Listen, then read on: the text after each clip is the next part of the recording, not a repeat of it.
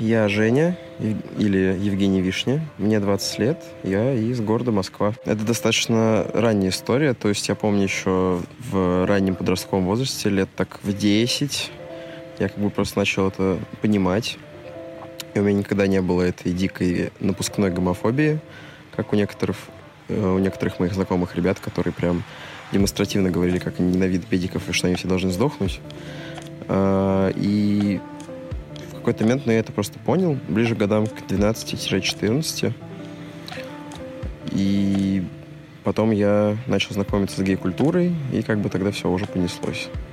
Вот, первое мое, наверное, это было группа Caesar Sisters, э, который я слушал лет в 14, 15, 16. Это был мой такой первый, как это сказать, в общем, точка вхождения. Вот, такой порог вхождения. Э, единственное, с чем, наверное, с проблемой, с которой я сталкивался, это интернализированная гомофобия, которая, наверное, была у всех в какой-то момент времени. То есть, типа, I'm not like other gays. Вот это вот все, что я вообще-то не манерный, я просто такой же парень, как все, просто сплю с парнями, люблю парней, все такое. И вообще гей-сообщество дискредитирует нашу репутацию, гей-парады это неправильно. Ну, как бы, look at me now, совершенно другая картина мира, и я очень этому радуюсь на самом-то деле, потому что жить с такой позиции, это, по сути, заключать себя на... в клетке такой искусственной. Что самое грустное, что ты сам себя в нее заключаешь, пока не осознаешь, что все это как бы полная дичь, и гетеронормативность — это как бы не та вещь, которая должна диктовать тебе, как ты себя ведешь, как ты вообще живешь. Мне в этом плане очень повезло, потому что Э, ну, как сказать, повезло. То есть был у меня, конечно, достаточно хуевый аутинг в школе. Вот, когда в какой-то период времени, это вот 10 класс особенно, прям помню, все люди, которые, с которыми я вообще контактировал, и которые были достаточно, не могу сказать толерантными, просто адекватными людьми, которые, типа, ну, им было все равно. Вот, они все ушли, и остались только всякие прям такие були, которые сильно попортили мне тогда вообще самооценку и э, мое восприятие к жизни и, в принципе, мою ментальную стабильность, наверное. Вот, есть 10 класс это прям было очень такое темное для меня время. Но при этом э, где-то лет с 15 я вообще открыто заявляю, что да, я гей и все такое. То есть уже позже начало приходить осознавание, что я гендер-квир, какое-то время я использовал слово гендер, но я понял, что, ну, это, наверное, все-таки не совсем то. Я, как сказал один мой друг, я такая бесформенная гендерная жижа. Вот. И именно благодаря людям, которые очень были открыты к диалогу, э, феминистическое сообщество «Котики, привет», вот, я начал об этом вообще задумываться. До этого заявлял себя исключительно как открытый гей, и все мои интернет-друзья, они э, знали с самого начала, поэтому всех каких-то неадекватных гомофобов я отсекал. Вот. С родными мне тоже очень сильно повезло, потому что моя мама феминистка, она феминистка второй волны, то есть там ее постулаты это ну, такая стандартная вторая волна, типа там за экономическое равноправие, за бытовое равноправие, там стеклянный потолок, она знает, что такое. Вот, и она вообще достаточно прогрессивная, а мой папа, он достаточно просто спокойный человек. То есть он консервативных взглядов, вот, и от него можно там услышать про пиндосов и все такое, но при этом ему как бы, ну, все равно вообще абсолютно. Я никогда от него никакой агрессии не видел, не слышал. Он прям супер спокойный. И я очень долгое время хотел камин перед ними, просто потому что мне так было бы спокойнее. Несмотря на то, что меня никогда не там задавали вопросы, ну что, жениться когда? Детишек, внучков? Внучков ты нам сделай, а девушка у тебя есть? Вот, то есть была какая-то такая политика молчания просто. Вот, мне было некомфортно из-за этого, и всегда меня что-то останавливало, то есть все эти параноидальные мысли в плане того, что а вдруг они выгонят меня из дома, а вдруг они перестанут давать мне деньги, а вдруг там еще что-нибудь такое. Вот, и в какой-то момент в прошлом году, в мае, э, сейчас, как помню, это было 2 мая 2017 года, 2017 года. Э, я праздновал день рождения одной своей приятельницы выпил много сидра и решил, что все. Today is the day I'm coming out. Э, потому что мне уже было вообще нечего терять. Я через там месяц с лишним уходил в армию. Денег мне родители не давали. И как бы единственное, что ну, я жил с ними, все.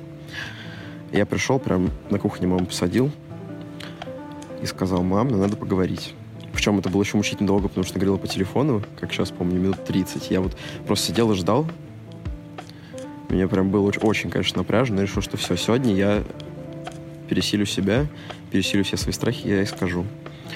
Ну, я прям как бы не в бровь, а в глаз сразу сказал, мам, я гей. Все вот просто, без каких-то там долгих вступлений, каких-то таких подходов к теме. Вот. И ее реакция меня настолько удивила и поразила в положительном ключе, что я вообще думаю, что мне очень повезло. Она единственное, что мне сказала, она спросила меня два вопроса. Это есть ли у меня постоянный партнер и предохраняюсь ли я. И все. То есть, типа, настолько она продвинутая и крутая в этом плане, что типа, я у нее начал спрашивать. Ты никогда ничего там не думала, потому что я достаточно там экстравагантно одевался, любил блестки, там иногда красил ногти лаком. Там у меня были, была одежда, которая стереотипно считалась бы феминной, то есть там розовый свитер, условно говоря.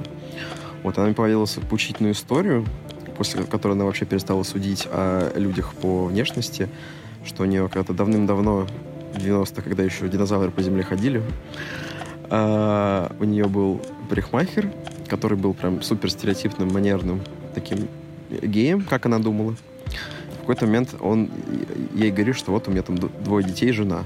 И она ее так смотрит, типа, я думал, ты гей. Они посмеялись, и в итоге как бы так выяснилось, что ничего подобного, это просто ее стереотипы сыграли в голове. И потом, значит, сказал очень хорошую фразу. «А, единственное, что я хочу, это вырастить из вас хороших людей, ну, про своих сыновей. Она говорит, у меня еще два брата старших. Вот. Э, а на остальное мне все равно. Там, главное, то есть в тюрьму не попадите, условно говоря. На остальное мне все равно. Это все-таки вы самостоятельные люди, они приданные ко мне. Вот, и на следующее утро он сказал папе, ему было как бы все равно, но да, он догадывался, потому что он все-таки, видимо, у него стереотипы есть, что можно понять, в общем-то, потому что ему 52 года. Вот. Будет в этом году но при этом как бы всем нормально. У нас такая тоже есть немножко политика молчания. А, но я все наверное, рассказываю там всякие такие штуки маме, и она спокойно к этому относится. Отправной точкой, наверное, стала, когда я впервые употребил, употребил про нее слово «бывший», и она даже сразу поняла, о ком я. То есть она прям схватила на лету. Вот. И когда я повесил ЛГБТ-флаг в комнате, который у меня в ящике лежал годами. Это было прям очень крутым моментом. Единственное, что мама сказала, это она зашла в комнату, посмотрела так, так загадочно на меня посмотрела, сказала, а ты что, это решил? Такая пауза долгая была. Потом так она посмотрела еще раз на меня и ушла просто, посмеявшись. То есть я, я не понял, что она хотела тебе сказать. Но, тем не менее, никакого негатива я никогда не испытывал. Поэтому я считаю, что мне действительно очень повезло, учитывая, что достаточно много моих э, знакомых друзей, там и мальчики, и девочки, и тем более там трансгендерные мальчики, девочки, которые там выгоняли из дома или которые вообще прекращали какое-либо общение, либо там был полнейший негатив, битые тарелки и вот все вот как в стереотипных э, подростковых драмах. То есть я иногда хожу к маме и говорю, как, как я тебя люблю, господи, спасибо, что ты у меня есть чудо-женщина просто. Вот, и я стараюсь быть с ней максимально открытым по этому поводу, ну и вообще по поводу своей жизни, потому что понял, что что уж, уже нечего терять-то. М-м, такой вопрос, на который я могу, наверное, ответить и да, и нет. Сейчас объясню. Да, потому что у меня достаточно... Ну, во-первых, я живу в Москве, я живу в центре, и у меня достаточно дружелюбное очень окружение, и как бы я очень редко сталкивался с уличным каким-то харасментом в мою сторону, ну, раза 3-4, может быть, за вот последние лет 5. Вот. И я живу в таком некотором информационном пузыре, в котором все люди адекватные, и всем все нормально, все шарят, понимают. Но потом, как бы, ты выходишь во внешний мир, допустим, идешь на работу, идешь там в школу, в вуз, какое-то либо учебное заведение, или просто выходишь во внешний интернет и понимаешь, ну, что это, конечно, пиздец. По-другому и не скажешь. Что 90% населения ну, как бы убеждены, что ЛГБТ-сообщество — это вообще не люди, что их надо лечить, их надо сажать в тюрьму, их нужно казнить. И достаточно из-за этого у меня разви... Разви... Фу. развилась такая вещь, как тревога меньшинств. Это когда ты постоянно находишься в ожидании какой-то агрессии по отношению к тебе. У меня это в основном проявляется в том, что когда я хожу по улицам, особенно если одет как-то вот, ну, как сейчас, например, достаточно ярко, или там у меня есть какой-то легкий мейкап, или, ну, опять я серьгу ношу, и, или там кольца, я практически не обращаю внимания, я всегда хожу в наушниках, я не обращаю внимания, что говорят мне какие-то прохожие, что, как на меня они смотрят, потому что я ожидаю агрессии, а, и когда ко мне подходят люди, у меня первая мысль, вот все, сейчас, сейчас доебутся. Сейчас попросят пояснить за что-нибудь. И то есть, на самом деле, большая часть случаев это оказывается неправдой. Они просят, там, не знаю, сигарету или показать дорогу, или один раз очень классный был случай, когда ко мне в пятерочке подошла женщина, сказала, что она видела, как я танцую в метро, и она сказала, что это очень клево. Вот, то есть я очень люблю еще танцевать в метро постоянно, вот так вот, руками, ногами, головой и ушами. Но, тем не менее, эта тревога, она есть, она никуда не девается. Понимаешь, что ну, от этого никто не защищен, и, ну, то есть, только ты можешь как за себя постоять. Если это какая-нибудь агрессивная компания, там, бухих мужиков, то, ну, это просто страшно. Вот, это относится, в принципе, ну, не только к ЛГБТ-сообществу, но и к другим меньшинствам, к женщинам, к национальным меньшинствам. Э, у них особенно остро стоит вопрос с правоохранительными органами. Вот, и поэтому я бы, да, хотел уехать из России, конечно, и куда-нибудь в Северную Европу, но, опять же, это нужно очень много делать всего, а я лентяй. То есть в этом плане немножко меня губит моя зона комфорта, когда ну, вроде вот все нормально, и семья у меня хорошая, и друзья хорошие, как-то вот все классно, но все равно ты понимаешь, что живешь ну, в полуподполье в какой-то момент. Надо как-то все это но еще такая проблема, что я очень люблю Москву именно как город. Она мне очень близка. И это понимание пришло ко мне со временем. И вот я бы хотел их из России, но не хотел бы уезжать из Москвы. Могу сказать, что у меня точно были отношения, которые поменяли мое отношение к жизни и к возрасту, потому что человек был на 15 лет старше, чем я. Но именно на самоидентификацию э, в сексуальном, романтическом или гендерном плане а, нет, вру. Нет, я вру. У меня были достаточно долгое время исключительно платонические романтические отношения с девочкой, которая была сексуалкой, ну и до сих пор является. Вот, и когда я понял, что, наверное, как бы я гомосексуал, но би или панромантик, то есть вот испытывать какие-то очень нежные, теплые романтические чувства я могу испытывать ком... ком... Фу, я повторяюсь, простите. Еще раз испытывать какие-то нежные, теплые, романтические чувства я могу кому угодно. Вот. А про 15 лет старше, вот, тогда был очень крутой опыт, потому что я понял, что жизнь заканчивается в 30. Это было прям открытием для, для меня, потому что мой круг общения сейчас состоит из моих сверстников. Ну, там плюс-минус, ну, года три. Как-то вот так. А потом после этого я понял, что, в общем-то, есть очень много крутых, интересных людей, которые там значительно старше меня. Вот. И это очень сильно повлияло на меня. И тогда у меня была затяжная такая апатия. Депрессия я бы это не назвал, наверное, потому что ну, не знаю, мне кажется, это была все-таки не депрессия, это была апатия, когда я был вообще полумертвый. Это был конец 16 -го года. Я перестал ходить в ВУЗ, меня очень сильно накрыло. Еще была такая типичная осенняя промозглая погода. И меня мама даже спрашивала, не употребляю я ничего, или там, что со мной вообще происходит. Потому что у меня сбился весь режим, я постоянно пил, мне выглядел очень вообще плохо, чувствовал себя еще хуже. И эти отношения, они меня в каком-то плане вытянули, потому что я понял, что, ну, типа, ради такого стоит жить, наверное, действительно. Это был настолько такой взрывной опыт эмоций и событий, который помог мне выкар... немножко подвыкарабкиваться из этой ямы. Вот, на холмик повыше, скажем так. То есть, да, отношения, которые повлияли на меня именно не как с идентификацией, а именно вот с отношением к, к жизни и, ну, к жизни, в принципе, да, вот такие были. А, именно, я уже говорил, да, что к какой-то идентификации я пришел самостоятельно, а, ну и с помощью комьюнити какого-то, именно большого сообщества, такого дружного, как один большой организм. Вот, а конкретно, чтобы какой-то человек мне именно помог разобраться в себе, такого нет, не было.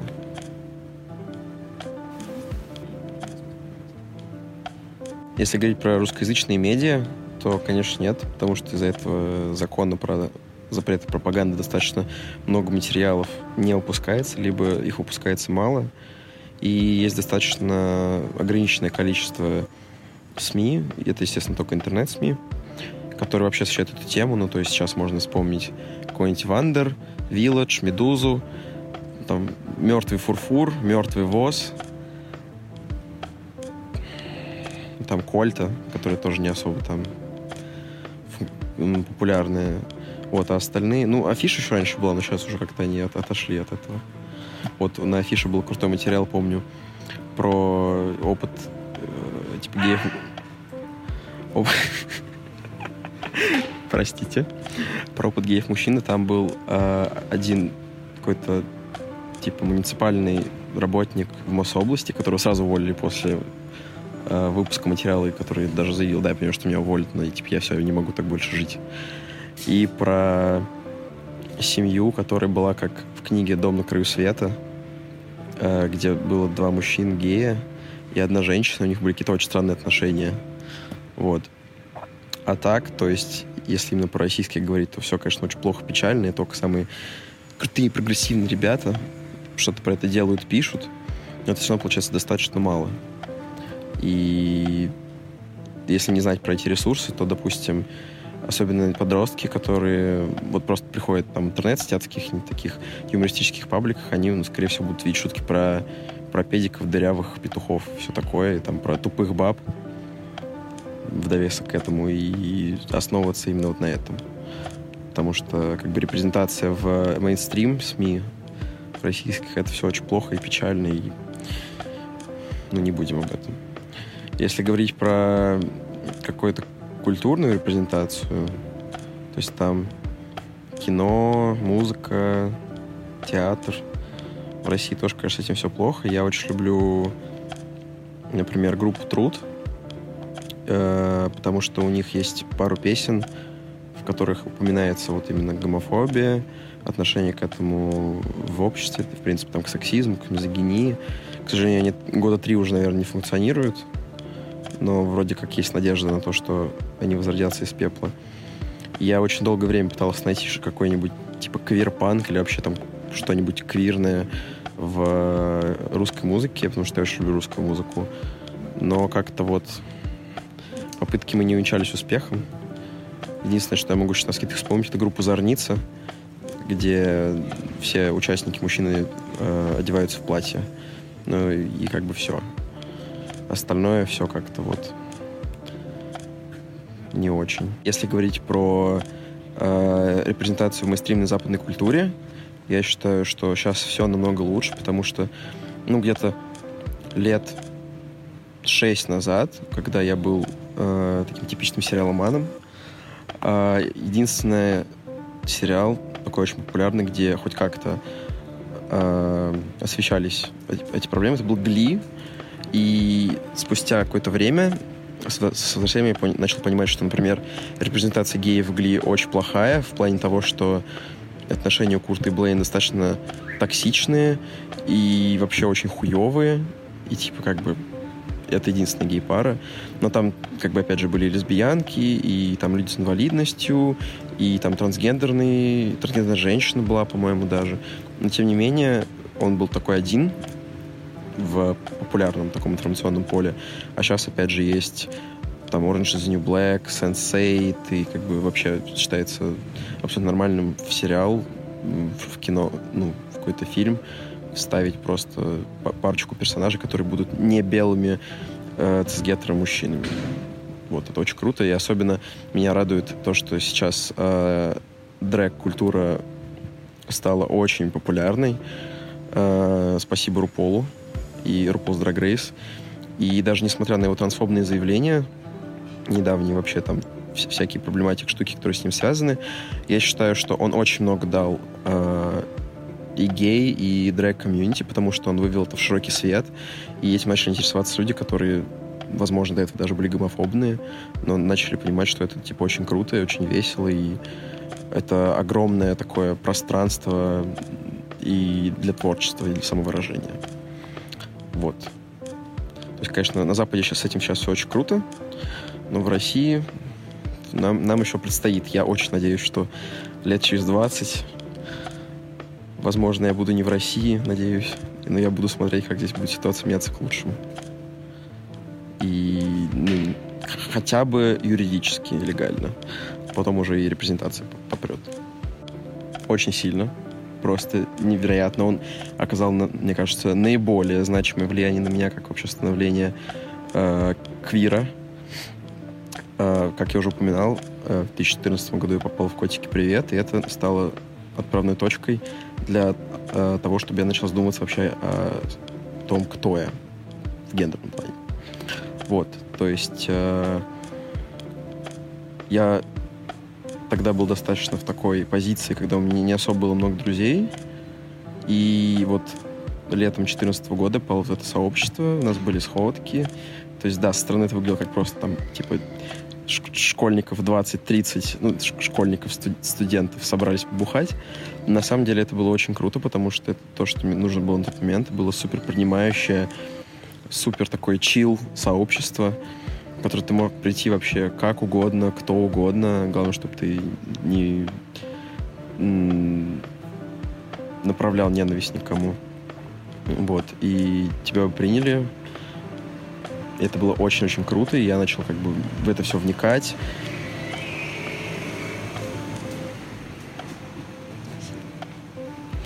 Начал в это все вникать. Э, начал как бы вытравливать трансфобию себя, бифобию, сексизм, расизм. То есть, да, естественно, как до сих пор есть такие штуки, которые ты не можешь там контролировать, какие-то мысли, которые тебе приходят чуть ли не автоматом. Вот, и это как бы long way. Все мы же... We live in a society, так сказать. Вот, и поэтому всегда есть на чем рефлексировать и думать. Но сейчас я немножко подостыл в плане того, что когда мне было 16, я был такой прям стереотипно злой феминисткой, которая набрасывалась на людей, типа, ах ты грязный сексист, что ты сказал? Ты сказал баба? Фу на тебя, тварь, ты что, ты не понимаешь? То есть э, в какой-то момент я просто понял, что эмоциональные ресурсы того не стоят. То есть, если ты каждому человеку, с которым ты будешь сталкиваться, будешь эм, это все пытаться объяснять даже в дружелюбном тоне, скорее всего, тебя пошлют нахуй, скажут, ты просто ничего не понимаешь, тебе там промыли мозги, и как бы этого не стоит, не стоит твоего душевного спокойствия. То есть, если я вижу, что человек, э, скажем так, достаточно адекватный, и э, там есть над чем работать, то я могу как-то потихонечку продвигать свою feminist agenda, вот, и эм, как бы прорабатывать с ним некоторые вопросы, но все достаточно спокойно сейчас к этому отношусь. То есть, конечно, с лютыми какими-то там сексистами, гомофобами, расистами общаться я не хочу, вот, но как бы иногда какой-то такой бытовой проскальзывает. И, естественно, вот вся эта гендерная э, теория и как бы все эти дискуссии вокруг гендера э, очень сильно помогли мне, и особенно вокруг бодипозитива, помогли мне вообще как-то принять то, что как бы it's, it's okay to be not just gay, but queer, and, uh, ну, может быть, не таким там накачанным, спортивным, идеальным, выбритым геем, как э, в мейнстрим-культуре. И сейчас это наблюдается особенно что к этому стали легче относиться. И это очень круто, я считаю, потому что я видел много людей, которые, ну, действительно ненавидели себя просто потому, что не соответствовали каким-то стандартам и, ну, не хотели ничего не менять. Это очень печально, но как бы ты не можешь выйти на человека, если он сам этого не захочет. Поэтому я считаю, что это великое благо. А, вот свалившееся на меня, скажем так, феминистическое э, дискурс и феминистическое сообщество. Это очень круто. И я считаю, что ну, это нужно всем, и активисты, активистки, которые как-то все это продвигают в массы, несмотря на кучу э, негатива какого-то в свою сторону, они большие молодцы, и то есть, может быть, я могу не совсем быть согласным, но как бы это нормально, это поле для дискуссий. Главное просто не скатываться какие-то тупые срачи. Вот и все. Вот, я очень сильно уважаю их за это, несмотря на то, что многие люди любят критиковать, типа, вот только в интернете там сам что-то делаете, ну, как бы, учитывая, какое у нас сейчас правовое поле, эм, то есть не так уж много можно сделать в реальности, но при этом, несмотря на... При этом, несмотря на это, э, люди очень любят вырывать из контекста там те же самые менструальные чаши и просто везде на этом углу кричать «ха-ха-ха, посмотрите, менструальные чаши», когда на самом деле люди там э, помогают фонду «Сестры», к примеру, или другим каким-то благотворительным организациям, которые занимаются этим, помогают приютам, и этому просто никто не уделяет внимания, типа, ну, мы этого не видим, мы будем говорить про менструальные чаши и про там условные феминитивы, э, о том, какие все феминистки тупые и уделяют внимание тем проблемам. Причем, что сам человек, который будет говорить, скорее всего, вообще пальцем не пошевелил, чтобы что-то сделать лучше. Поэтому, girl, я считаю, что если ты сам ничего не сделал, то лучше помолчать. Вот. И мне очень нравится, что все равно, несмотря на большую волну негатива, в мейнстримном э, интернет-русском сообществе появляется больше людей, которые поддерживают такие идеи, которые продвигают это в массы и открыто об этом громко заявляют. Если говорить именно про образ и про гендерную эссенцию, то есть как я себя выражаю через внешний вид свой, то я люблю играть на контрастах, и мне очень нравится то, что у меня немножко более стало маскулинным лицо, и теперь э, намного круче выглядит, когда я, например, наношу какой-то мейкап, или надеваю какой-нибудь парик, или крашу волосы в какой-нибудь термоядерный зеленый, потому что это вызывает диссонанс, и я это очень люблю. Вот, потому что если раньше еще, когда был подростком, можно было сойти там э, за девочку, скажем так, меня часто путали и писали, кто ты? Ты мальчик или девочка? Я говорю, как узнаешь, сообщи. Вот, ну ладно, это, это на самом деле не я говорил, я украл цитату, она просто очень классная. Саша, привет. А, вот, и если именно говорить про образ, то я не могу сказать, что я одеваюсь как-то феминным или маскулинно, потому что для меня абсолютно нет никакой разницы. То есть я бы очень хотел, например, носить какие-то юбки или платья, но, конечно же, боязнь столкнуться с общественной неприязнью сильна. И несмотря на то, что были у меня такие опыты, например, один раз мы вот как-то вот как раз с котиками тусовались все вместе в парке Горького. Я взял просто простыню, обмотал ее как себя как греческий боженька, зацепил ее на булавку и ходил так э, в районе вот как раз парка Горького, там по Садовому. Было очень прикольно, и я прям помню, меня очень шокировал тот факт, когда мы подходили к метро, навстречу нам вышли из метро двое мужчин, таких супер прям маскулинных, э, мускулистых, э, с короткими стрижками, например, в обтягивающих платьях. И это было прям настолько, типа, шокинг. То есть, может, тоже какие-то были съемки или еще что-то того, но это было очень круто. Вот. И я считаю, что одежда нет гендера. Типа, это все очень условно. И если вникнуть в историю, то э, посмотреть, допустим, как одевали детей в начале даже 20 века, то видно, что, ну, там платья были нормы для мальчиков абсолютной там, там 19 век то же, сам, то же самое. И розовый цвет стал приобретать гендерную окраску тоже только в 20 веке. До этого как-то ну, не было такого четкого разделения. То есть поэтому в идеальном обществе можно носить все, все, что хочешь, как ты хочешь, никто тебя не будет осуждать. И как бы я бы очень хотел вот так вот взять, выйти в какой-нибудь плиссированной крутой юбке, черный, на улицу и так еще гулять в ней. Это было бы очень-очень круто. И опять же, мейкап. Я мейкап-дилетант, то есть сам я красить практически не умею. Но если мне кто-нибудь из знающих моих друзей, подруг наносит, я это все очень дело люблю и считаю, что это тоже огромное поле для творчества.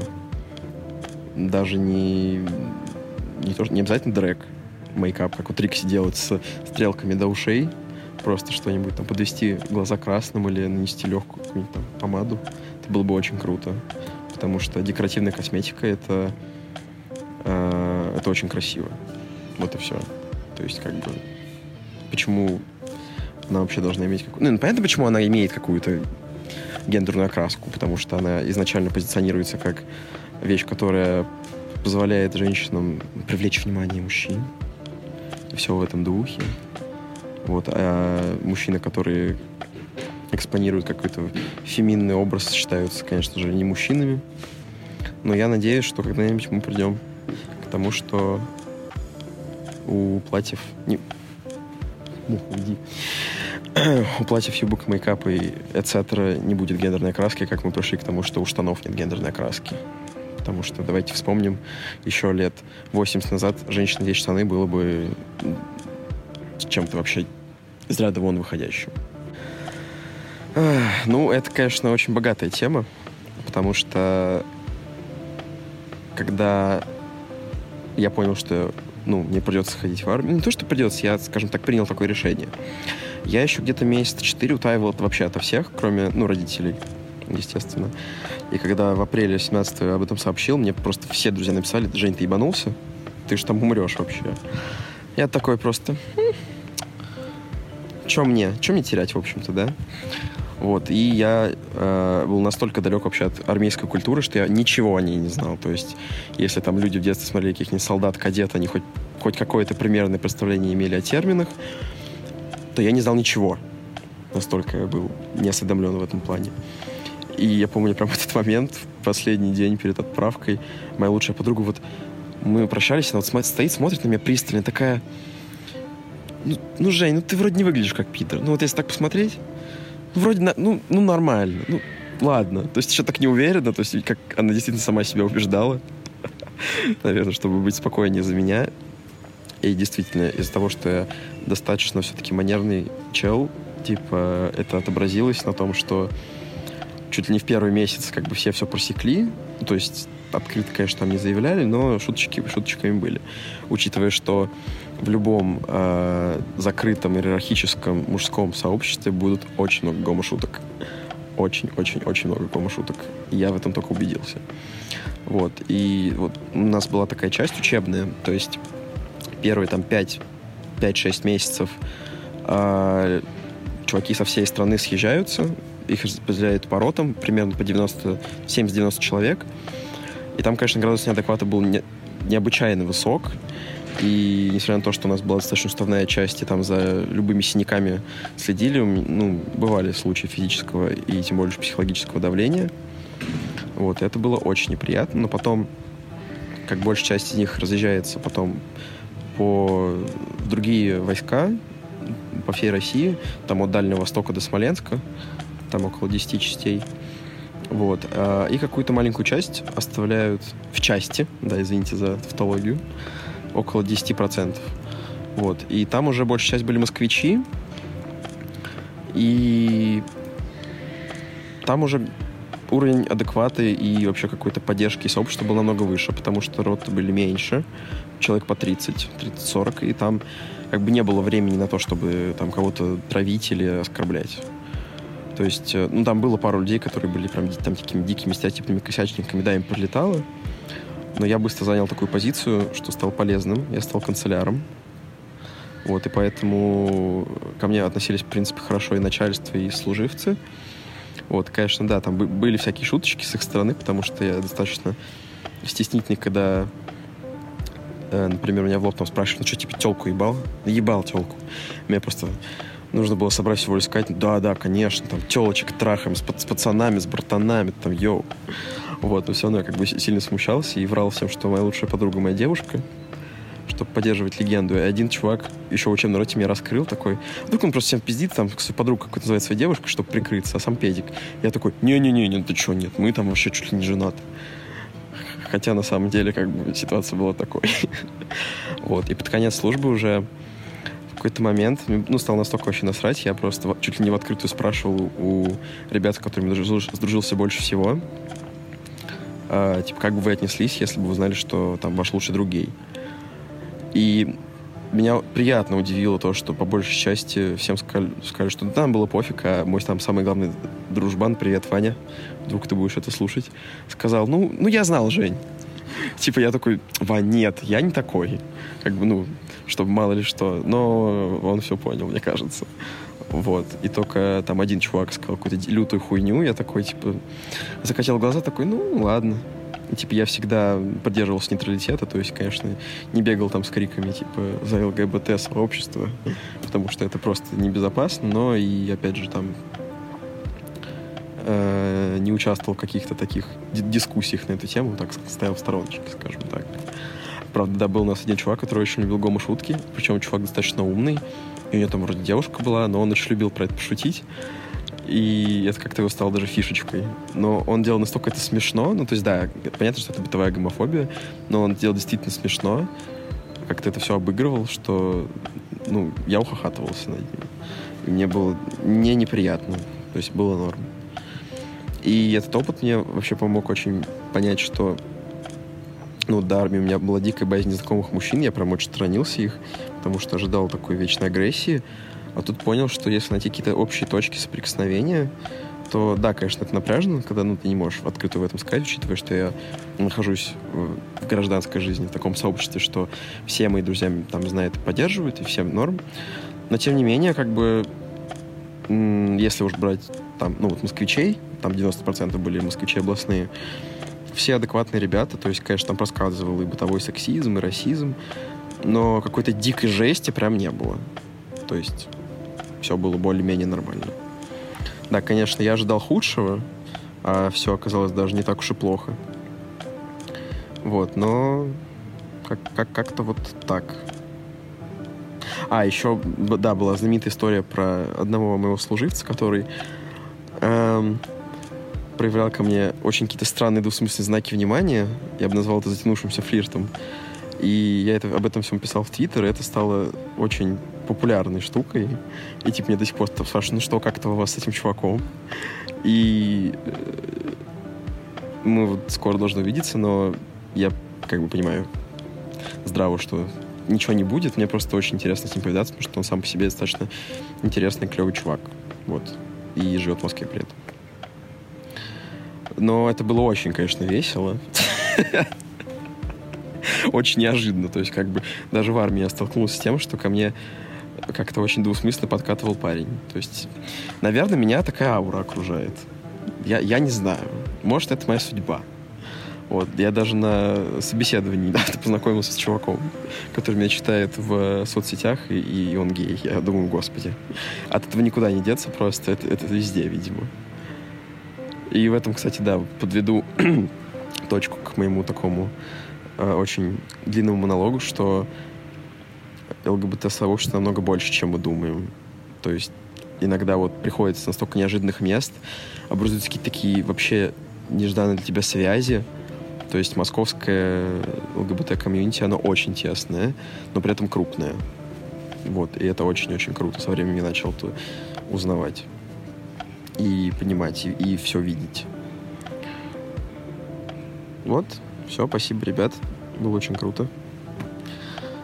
Надеюсь, что, может быть, кто-нибудь это послушает, и ему это даст какой-нибудь толчок к действиям или просто переосмысление своей жизни.